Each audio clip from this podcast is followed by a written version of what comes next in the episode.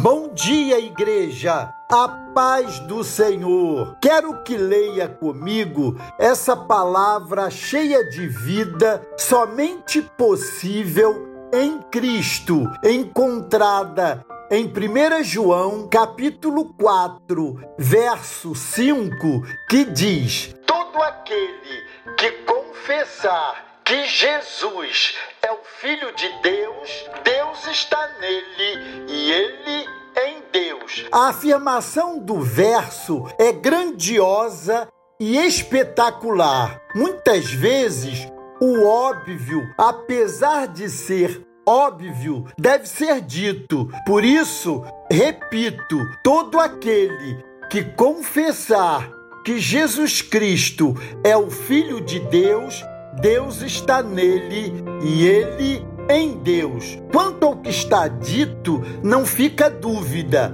A questão, para muitos, pode ser: como pode ser isso? Como o Senhor pode estar dentro das pessoas? É fácil de responder.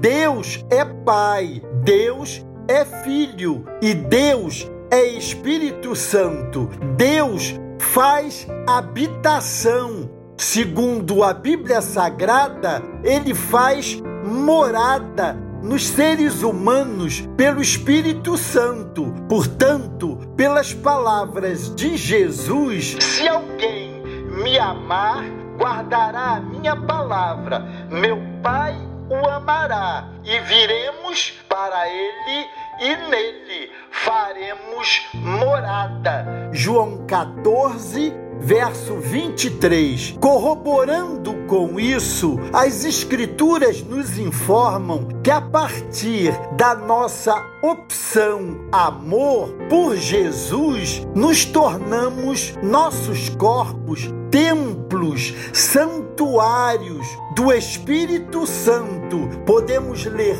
isso em Atos 7, versos 48 e capítulo 17, verso 24, além de 1 Coríntios 3, 16 e 17 e outros tantos textos. E como se isso não bastasse, há algo ainda mais maravilhoso a ser considerado. Trata-se de uma promessa do Senhor que diz que ao optarmos por Jesus Cristo, é bom que se diga: todo aquele que nele crê e o ama, somos selados pelo Espírito Santo da promessa, conforme afirma Paulo escrevendo aos Efésios, no capítulo 1, versos de 3 a 14. Essa é a marca de todos aqueles que amam a Deus em Cristo Jesus, o selo do Espírito Santo. Assim,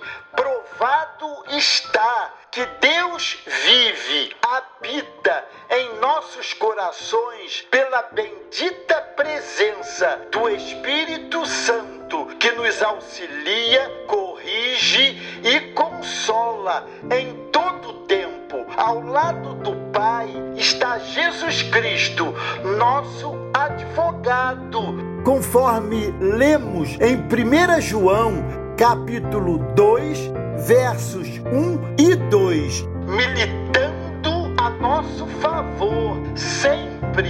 E vale lembrar que um dos nomes do Senhor Jesus é Emanuel, que significa Deus conosco. Isaías 7, versos 14 e 15 e Mateus 1, 23.